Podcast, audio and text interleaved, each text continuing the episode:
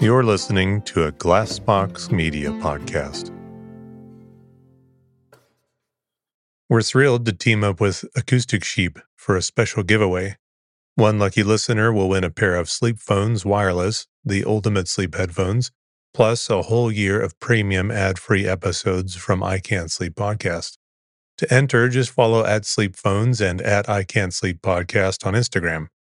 Tag your friends in the comments each tag counts as an entry, and there's no limit to how many times you can tag.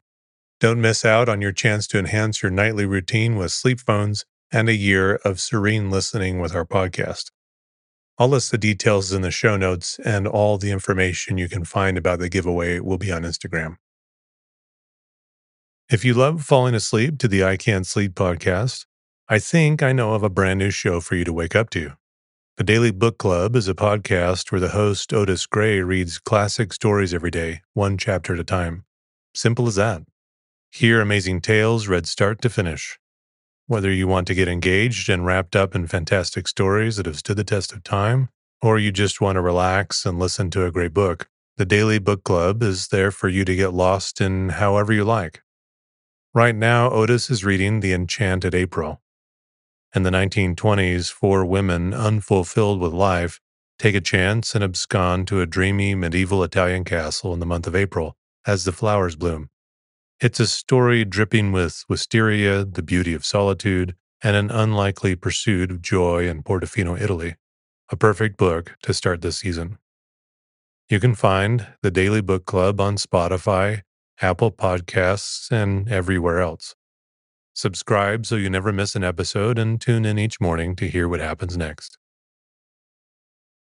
Welcome to the I Can't Sleep podcast, where I read random articles from across the web to bore you to sleep with my soothing voice. I'm your host, Benjamin Boster.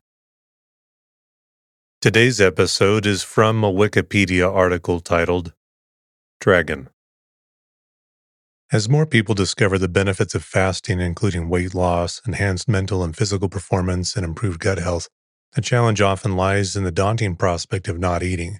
That's where Prolon comes in, a groundbreaking plant based nutrition program that nourishes your body while tricking your cells into thinking they're fasting. Developed over decades at the University of Southern California's Longevity Institute and supported by top U.S. medical centers, Prolon is designed to maintain healthy blood sugar levels support cardiovascular health, and help reduce abdominal fat. However, Prolon is not just a diet. It's a science driven approach rooted in Nobel Prize winning medical research. The journey with Prolon begins with a five day regimen of snacks, soups, and beverages, all crafted to sustain a fasting state. Choosing a nutrition program can be daunting, yet Prolon would be at the top of my list for its convenience, scientific backing, and effectiveness. It's no surprise that thousands of doctors now recommend Prolon to foster healthy blood sugar and cardiovascular health. Right now, Prolon is offering I Can't Sleep listeners 10% off their five-day nutrition program. Go to prolonlife.com slash I can't sleep. That's P-R-O-L-O-N life.com slash I can't sleep for this special offer. That's prolonlife.com slash I can't sleep. And thank you to Prolon for sponsoring the podcast. Imagine unlocking a version of yourself that's unstoppable, where mental barriers no longer hold you back. Listen to Mentally Stronger with me, Amy Morin, therapist and international bestselling author, here to guide you on a journey to reaching your greatest potential. Every Monday, I bring you into conversations with some of the most fascinating minds experts, authors, entrepreneurs, athletes, and musicians. They don't just share stories, they reveal the mental strategies that propelled them to the top. But here's the real magic. At the end of each episode, I break down their wisdom into practical therapist approved advice. In my solo episodes, I dive deep into the techniques that build mental strength. It's like having your own personal therapy session as you discover how to turn these insights into steps you can take right now. This podcast isn't just for those facing mental health challenges, it's for anyone who wants to push their limits, achieve peak performance, and truly thrive. Are you ready to unlock your full potential? Then it's time to become mentally stronger. Subscribe to Mentally Stronger with therapist Amy Morin, available wherever you love to listen to podcasts. A dragon is a large serpentine legendary creature that appears in the folklore of many cultures worldwide. Beliefs about dragons vary considerably through regions, but dragons in Western cultures, since the High Middle Ages, have often been depicted as winged, horned, four legged, and capable of breathing fire. Dragons in Eastern cultures are usually depicted as wingless, four legged, serpentine creatures with above average intelligence. The earliest attested reports of draconic creatures resembled giant snakes. Draconic creatures are first described in the mythologies of the ancient Near East and appear in ancient Mesopotamian art and literature. Stories about storm gods slaying giant serpents occur throughout nearly all Indo European and Near Eastern mythologies. Famous prototypical draconic creatures include the Mushu of ancient Mesopotamia, Apep in Egyptian mythology, Vrtra in the Rig Veda, the Leviathan in the Hebrew Bible, Grand Gueule in the Poitou region in France, Python, Ladon, Wyvern, and the Lernaean Hydra in Greek mythology. Jormungandr, Nidhöggr, and Fafnir in Norse mythology, and the dragon from Beowulf. The popular Western image of a dragon is based on a conflation of earlier dragons from different traditions and of inaccurate scribbled drawings of snakes. In Western cultures, dragons are portrayed as monsters to be tamed or overcome, usually by saints or culture heroes, as in the popular legend of St. George and the Dragon. They are often said to have ravenous appetites and to live in caves where they hoard treasure. These dragons appear frequently in Western fantasy literature, including The Hobbit by J.R.R. Tolkien, the Harry Potter series by J.K. Rowling, and A Song of Ice and Fire by George R.R. Martin. The word dragon has also come to be applied to the legendary creature in Chinese mythology, Luong, which is associated with good fortune and is thought to have power over rain. Dragons and their associations with rain are the source of the Chinese customs of dragon dancing and dragon boat racing. Many East Asian deities and demigods have dragons as their personal mounts or companions. Dragons were also identified with the Emperor of China, who during later Chinese imperial history was the only one permitted to have dragons in his house, clothing, or personal articles. Commonalities between dragons' traits are often a hybridization of feline, avian, and reptilian features, and may include snake like features, reptilian scaly skin, four legs with three or four toes on each, spinal nodes running down the back, a tail, and a serrated jaw with rows of teeth. Several modern scholars believe huge extinct or migrating crocodiles bear the closest resemblance, especially when encountered in forested or swampy areas, and are most likely the template of modern dragon imagery. Etymology the word dragon entered the English language in the early 13th century from Old French dragon, which in turn comes from Latin draconem, meaning huge serpent, dragon, from ancient Greek drakon, serpent, giant sea fish. The Greek and Latin term referred to any great serpent, not necessarily mythological.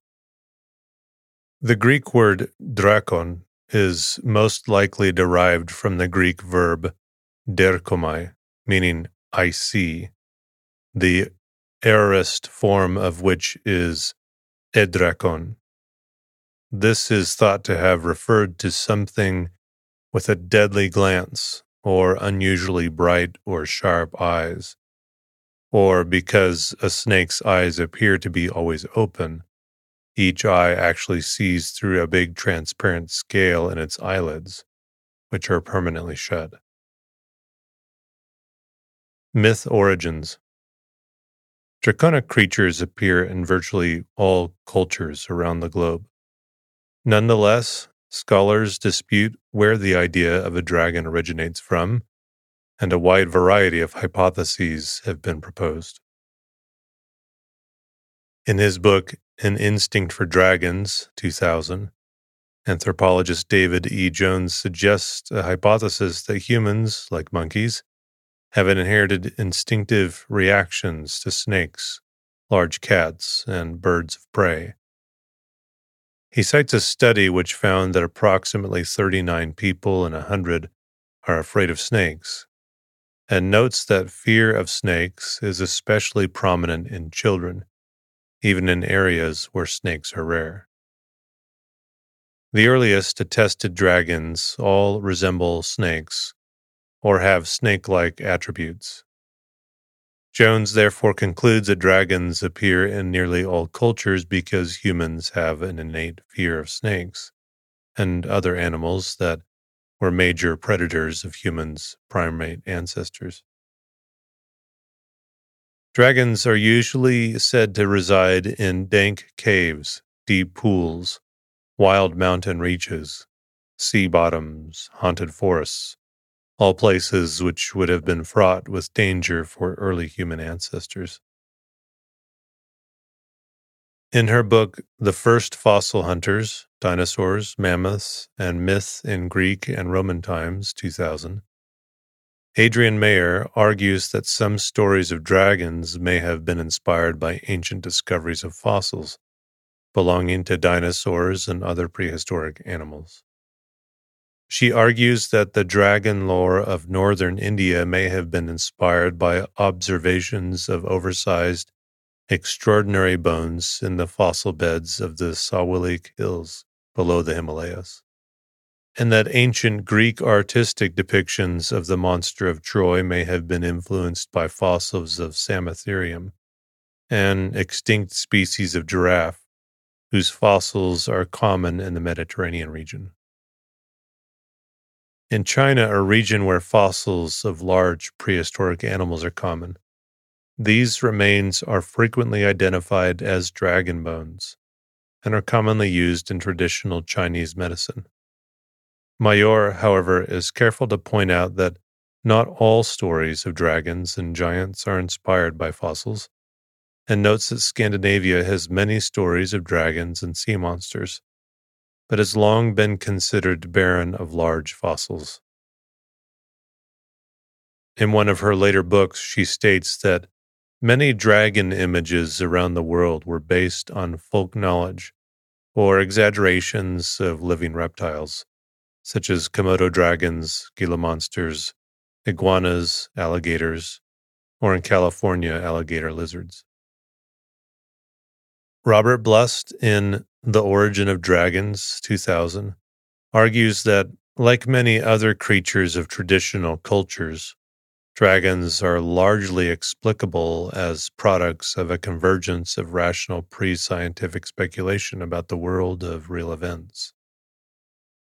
In this case, the event is the natural mechanism governing rainfall and drought, with particular attention paid to the phenomenon of the rainbow.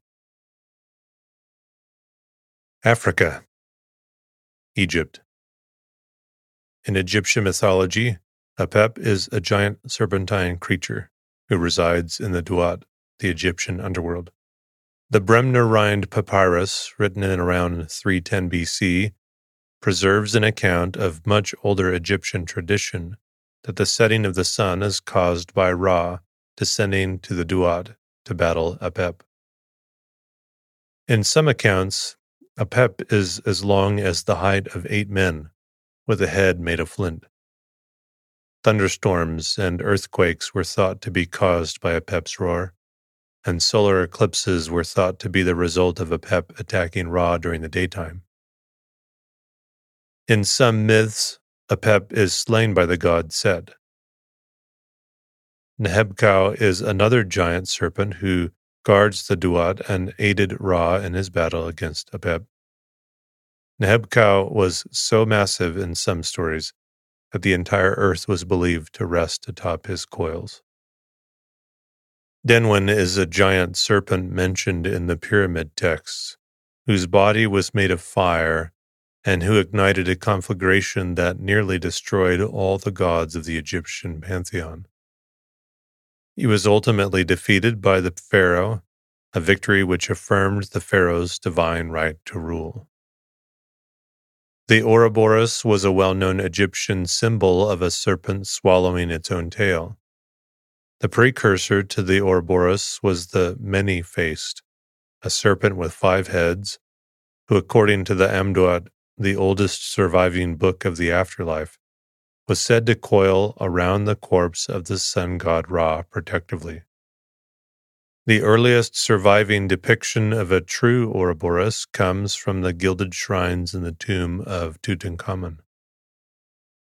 In the early centuries AD, the Ouroboros was adopted as a symbol by Gnostic Christians, and chapter 136 of Pistis Sophia, an early Gnostic text, describes a great dragon whose tail is in its mouth. In medieval alchemy, the Ouroboros became a typical Western dragon with wings, legs, and a tail.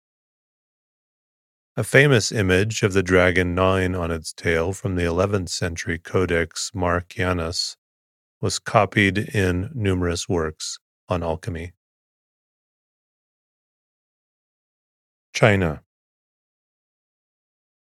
Archaeologist Zhuo Chengfa believes that the Chinese word for dragon is an onomatopoeia of the sound of thunder, or lung in Cantonese.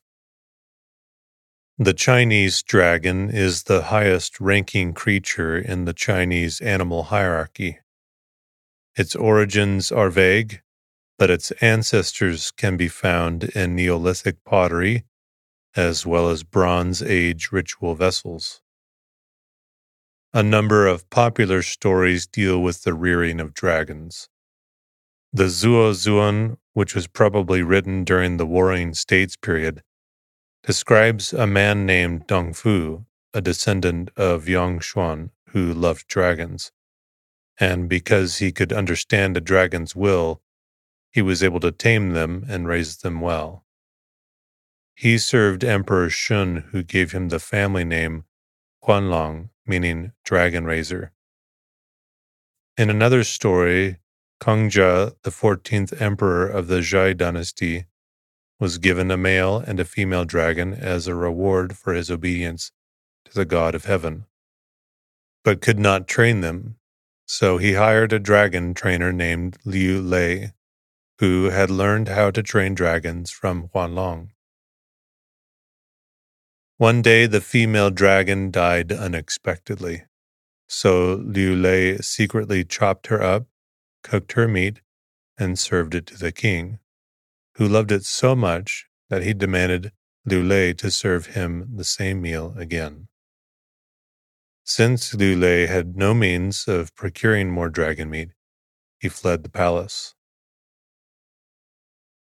One of the most famous dragon stories is about the Lord Ye Gao, who loved dragons obsessively even though he had never seen one. He decorated his whole house with dragon motifs, and seeing this display of admiration, a real dragon came and visited Ye Gao. But the Lord was so terrified at the sight of the creature that he ran away. In Chinese legend, the culture hero Fu Xi is said to have been crossing the Lo River when he saw the Lung Ma, a Chinese horse dragon, with seven dots on its face, six on its back, eight on its left flank, and nine on its right flank. He was so moved by this apparition that when he arrived home, he drew a picture of it, including the dots. He later used these dots as letters and invented Chinese writing, which he used to write his book, I Ching. In another Chinese legend, the physician Ma Shi Huang is said to have healed a sick dragon. Another legend reports that a man once came to the healer Lo Shenzhen, telling him that he was a dragon and that he needed to be healed. After Lo Shenzhen healed the man, a dragon appeared to him and carried him to heaven. In the Shanhaijing, a classic mythography probably compiled mostly during the Han Dynasty, various deities and demigods are associated with dragons. One of the most famous Chinese dragons is Ying Long, responding dragon, who helped the Huangdi, the Yellow Emperor, defeat the tyrant Qi Yu. The dragon Zhulong, torch dragon, is a god who composed the universe with his body. In the Shanhaijing, many mythic heroes are said to have been conceived after their mothers copulated with divine dragons, including Huangdi, Shennong, Emperor Yao, and Emperor Shun. The god Zhurong and the Emperor Qi are both described as being carried by two dragons, as are Huangdi, Zhongzhu, Yuqiang, and Roshu, and various other texts. According to Huanzi, an evil black dragon once caused a destructive deluge, which was ended by the mother goddess Nuwa by slaying the dragon. A large number of ethnic myths about dragons are told throughout China. The Houhanshu, compiled in the 5th century by Fan He, reports a story belonging to the Ailaoyi people, which holds that a woman named Shai Yi, who lived in the region around Mount Lao, became pregnant with ten sons after being touched by a tree trunk floating in the water while fishing. She gave birth to the sons, and the tree trunk turned into a dragon, who asked to see his sons. The woman showed them to him, but all of them ran away except for the youngest, who the dragon licked on the back and named Long, meaning sitting back. The sons later elected him king, and the descendants of the ten sons became the Ailaoyi people who tattooed dragons on their backs in honor of their ancestor. The Miao people of southwest China have a story that a divine dragon created the first humans by breathing on monkeys that came to play in his cave. The Han people have many stories about the short tailed old Li a black dragon who was born to a poor family in Shandong. When his mother saw him for the first time, she fainted, and when his father came home from the field and saw him, he hit him with a spade and cut off part of his tail. Li burst through the ceiling and flew away to the Black Dragon River in northeast China, where he became the god of that river. On the anniversary of his mother's death on the Chinese lunar calendar, old Li returns home, causing it to rain. He is still worshipped as a rain god. In China, dragons are closely associated with rain, and drought is thought to be caused by a dragon's laziness. Prayers invoking dragons to bring rain are common in Chinese texts. The luxuriant dew of the springs and autumn annals, a tribute to the Han Dynasty scholar Dong Zhongshu, prescribes making clay figurines of dragons during a time of drought and having young men and boys pace and dance among the figurines in order to encourage the dragons to bring rain. Texts from the Qing dynasty advise hurling the bone of a tiger or dirty objects into the pool where the dragon lives. Since dragons cannot stand tigers or dirt, the dragon of the pool will cause heavy rain to drive the object out. Rain-making rituals invoking dragons are still very common in many Chinese villages, where each village has its own god said to bring rain, and many of these gods are dragons.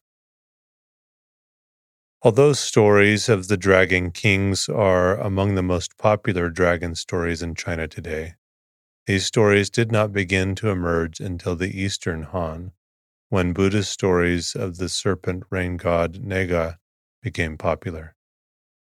Taoists began to invent their own dragon kings, and eventually such stories developed in every major Chinese religion. According to these stories, every body of water is ruled by a dragon king, each with a different power, rank, and ability. So people began establishing temples across the countryside dedicated to these figures. Many traditional Chinese customs revolve around dragons. During various holidays, including the Spring Festival and Lantern Festival, villagers would construct an approximately 16 foot long dragon from grass, cloth, bamboo strips, and paper, which they will parade through the city as part of a dragon dance. The original purpose of this ritual was to bring good weather and a strong harvest but now it is done mostly only for entertainment. During the Duanwu festival, several villages or even a whole province will provide a dragon boat race in which people race across a body of water in boats carved to look like dragons, while a large audience watches on the banks. The custom is traditionally said to have originated after the poet Qu Yuan committed suicide by drowning himself in the Miluo River, and people raced out in boats hoping to save him. But most historians agree that the custom actually originated much earlier as a ritual to avert ill fortune. Starting during the Han Dynasty and continuing until the Qing Dynasty, the Chinese emperor gradually became closely identified with dragons and emperors themselves claimed to be the incarnations of a divine dragon. Eventually, dragons were only allowed to appear on clothing, houses, and articles of everyday use belonging to the emperor, and any commoner who possessed everyday items bearing the image of the dragon were ordered to be executed. After the last Chinese emperor was overthrown in 1911, this situation changed and how many ordinary Chinese people identify themselves as descendants of dragons. Korea The Korean dragon is in many ways similar in appearance to other East Asian dragons, such as the Chinese and Japanese dragons. It differs from the Chinese dragon in that it developed a longer beard. Very occasionally, a dragon may be depicted as carrying an orb known as the Yeoju, a Korean name for the mythical Sintamani, in its claws or its mouth. It was said that whoever could wield the Yeoju was blessed with the abilities of omnipotence and creation at will, and that only four toed dragons who had thumbs with which to hold the orbs were both wise and powerful enough to wield these orbs as opposed to the lesser three toed dragons. As with China, the number nine is significant and auspicious in Korea, and dragons were said to have 81, 9 times 9, scales on their backs, representing yang essence. Dragons in Korea mythology are primarily benevolent beings related to water and agriculture often considered bringers of rain and clouds. Hence, many Korean dragons are said to have resided in rivers, lakes, oceans, or even deep mountain ponds. And human journeys to undersea realms, and especially the undersea palace of the Dragon King, are common in Korean folklore. In Korean myths, some kings who found kingdoms were described as descendants of dragons because the dragon was a symbol of the monarch. Lady Aryeong, who was the first queen of Silla, is said to have been born from a cockatrice, while the grandmother of Taejo of Goryeo, founder of Goryeo, was reportedly the daughter of the Dragon King of the West Sea.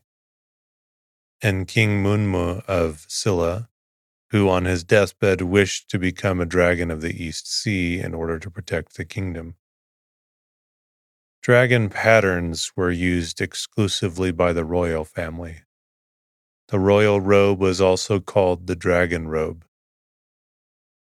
In Joseon dynasty, the royal insignia featuring embroidered dragons were attached to the robe's shoulder, the chest, and back.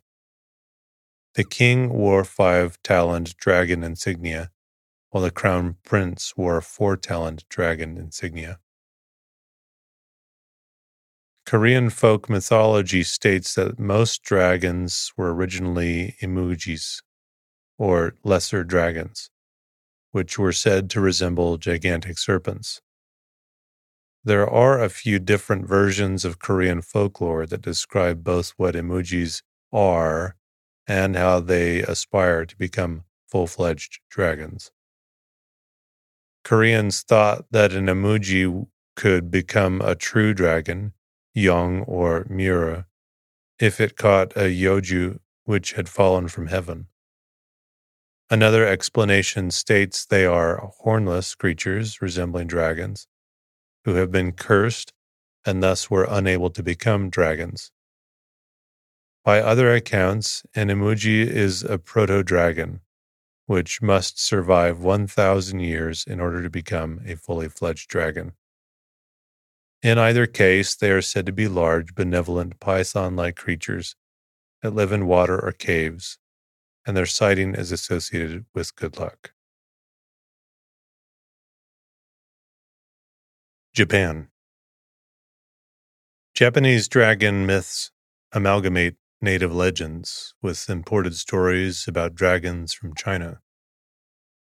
Like those other Asian dragons, most Japanese ones are water deities associated with rainfall and bodies of water, and are typically depicted as large, wingless serpentine creatures with clawed feet. Gould writes The Japanese dragon is invariably figured as possessing three claws. A story about the samurai Minamoto no Mitsunaka tells that while he was hunting in his own territory of Settsu, he fell asleep under a tree and had a dream in which a beautiful woman appeared to him and begged him to save her land from a giant serpent which was defiling it. Mitsunaka agreed to help, and the maiden gave him a magnificent horse. When he woke up, the horse was standing before him. He rode it to the Sumiyoshi temple, where he prayed for eight days. Then he confronted the serpent and slew it with an arrow. It was believed that dragons could be appeased or exorcised with metal. Nitta Yoshisada is said to have hurled a famous sword into the sea at Sagami to appease the dragon god of the sea and Ki no Tsurayuki threw a metal mirror into the sea at Sumiyoshi for the same purpose. Japanese Buddhism has also adapted dragons by subjecting them to Buddhist law. The Japanese Buddhist deities, Benten and Kwannon, are often shown sitting or standing on the back of a dragon. Several Japanese Sennin immortals have taken dragons as their mounts. Momo is said to have hurled his staff into a puddle of water, causing a dragon to come forth and let him ride it to heaven. The Rakan Handaka is said to have been able to conjure a dragon out of a bowl, which he is often shown playing with on Kagami The Shachihoko is a creature with the head of a dragon a bushy tail, fish like scales, and sometimes fire emerging from its armpits. The Shifun has the head of a dragon, feathered wings, and the tail and claws of a bird. A white dragon was believed to reside in a pool in Yamashiro province, and every 50 years it would turn into a bird called the ogoncho, which had a call like the howling of a wild dog. This event was believed to herald terrible famine. In the Japanese village of Okumura, near Edo, during times of drought, the villagers would make a dragon effigy out of straw magnolia leaves, and bamboo, and parade it through the village to attract rainfall.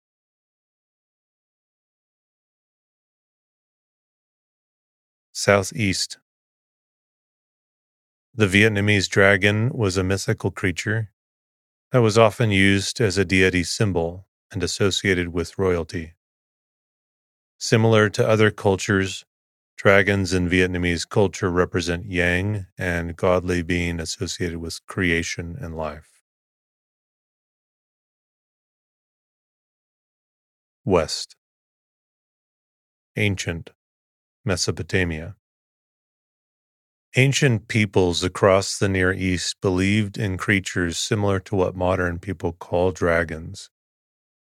These ancient peoples were unaware of the existence of dinosaurs or similar creatures in the distant past. References to dragons of both benevolent and malevolent characters occur throughout ancient Mesopotamian literature. In Sumerian poetry, great kings are often compared to the Usumgal, a gigantic serpentine monster a draconic creature with the four parts of a lion and the hind legs, tail, and wings of a bird, appear in Mesopotamian artwork from the Akkadian period until the Neo Babylonian period. The dragon is usually shown with its mouth open. It may have been known as the Umu Nairu, which means roaring weather beast, and may have been associated with the god Ishkur Hadad. A slightly different lion dragon with two horns and the tail of a scorpion appears in art from the Neo Assyrian period. A relief probably commissioned by Sennacherib shows the god Ashur, Sin, and Adad standing on its back. Another draconic creature with horns, the body and neck of a snake, the forelegs of a lion, and the hind legs of a bird appears in Mesopotamian art from the Akkadian period until the Hellenistic period.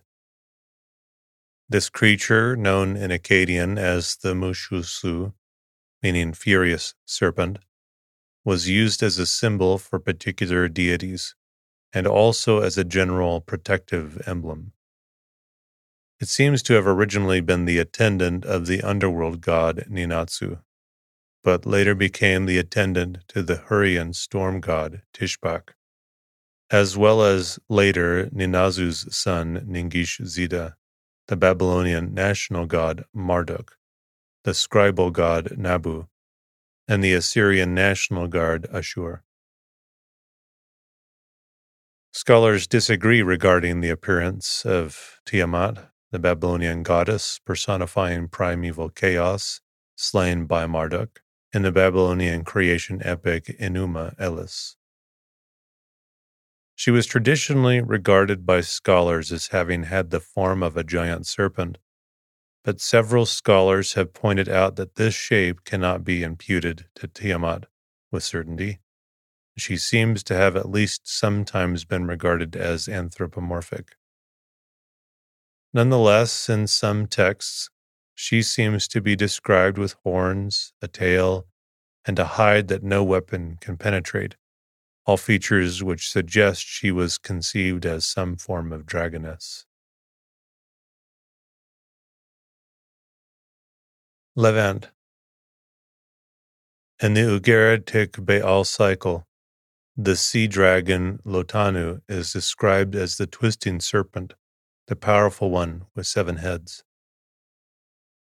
Lotanu is slain by the storm god Baal, but In KTU 1.5, 2 to 3, Lotanu is slain by the storm god Baal. But in KTU 1.3, 41 to 42, he is instead slain by the virgin warrior goddess Anat.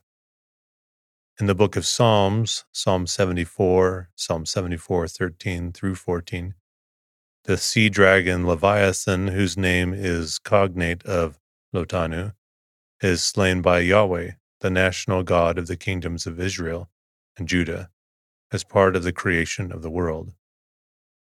In Isaiah 27 1, Yahweh's destruction of Leviathan is foretold as part of Yahweh's impending overhaul of the universal order. On that day, Yahweh shall punish with his sharp, great, and strong sword Leviathan, the fleeing serpent. Leviathan, the twisting serpent. He will slay the dragon that is in the sea. Job 41, 1 through 34 contains a detailed description of the Leviathan, who is described as being so powerful that only Yahweh can overcome it. Job 41, verses 19 through 21 states that the Leviathan exhales fire and smoke, making its identification as a mythical dragon clearly apparent. In some parts of the Old Testament, the Leviathan is historicized as a symbol for the nations that stand against Yahweh.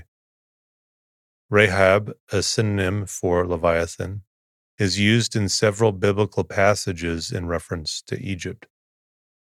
Isaiah 30, verse 7 declares, For Egypt's help is worthless and empty. Therefore, I have called her the silenced Rahab. Similarly, Psalm 87, verse 3 reads, I reckon Rahab and Babylon as those that know me. In Ezekiel 29, verses 3 through 5, and Ezekiel 32, verses 2 through 8, the Pharaoh of Egypt is described as a dragon, Tanin.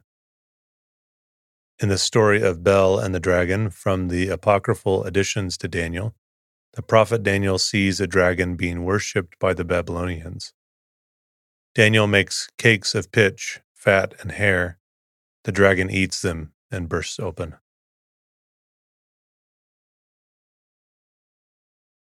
Post classical.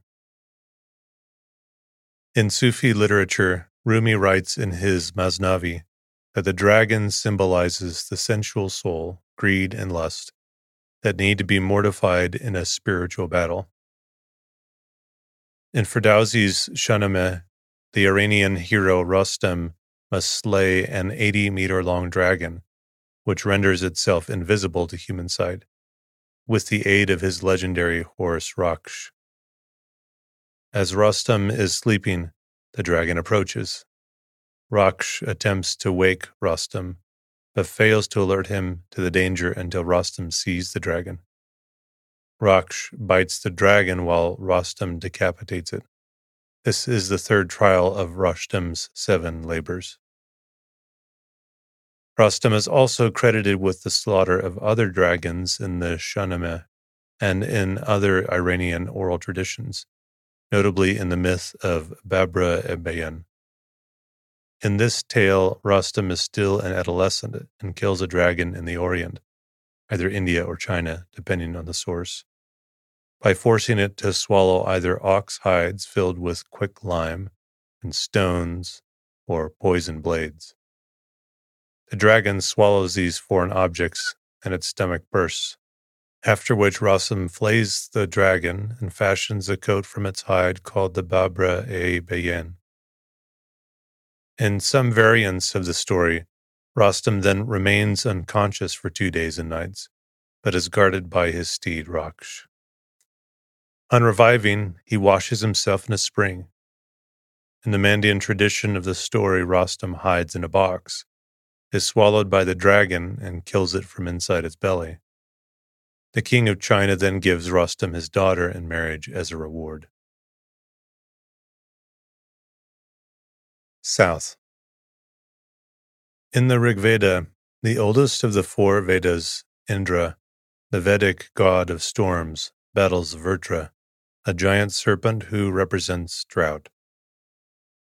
Indra kills Vrtra using his Vajra thunderbolt and clears the path for rain, which is described in the form of cattle.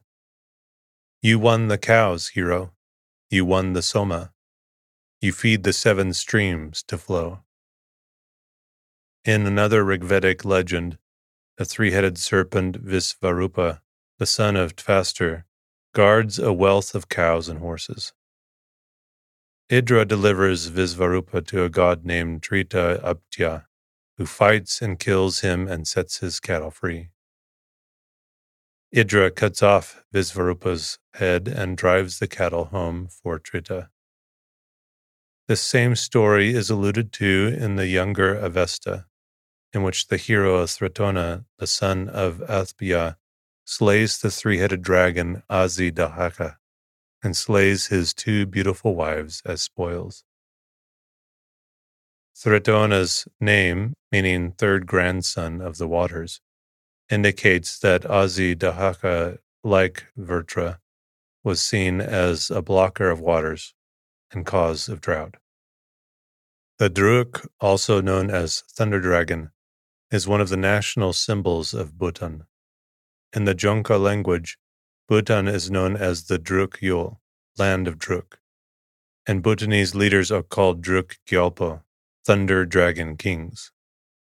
The Druk was adopted as an emblem by the Drukpa lineage, which originated in Tibet and later spread to Bhutan.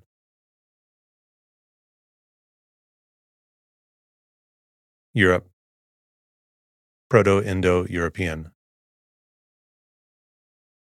the story of a hero slaying a giant serpent occurs in nearly every Indo European mythology. In most stories, the hero is some kind of thunder god. In nearly every iteration of the story, the serpent is either multi headed or multiple in some other way. Furthermore, in nearly every story, the serpent is always somehow associated with water. Bruce Lincoln has proposed that the Proto Indo European dragon slaying myth can be reconstructed as follows. First, the sky gods give cattle to a man named Tritos, the third, who is so named because he is the third man on earth. But a three headed serpent named Ingui steals them. Tritos pursues the serpent and is accompanied by Haner, whose name means man. Together, the two heroes slay the serpent and rescue the cattle.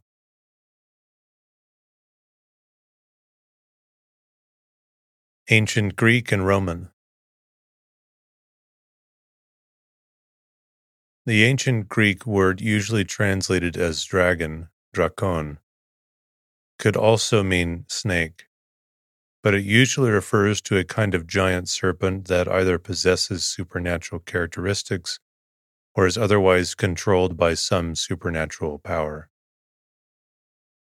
The first mention of a dragon in ancient Greek literature occurs in the Iliad, in which Agamemnon is described as having a blue dragon motif on his sword belt and an emblem of a three headed dragon on his breastplate.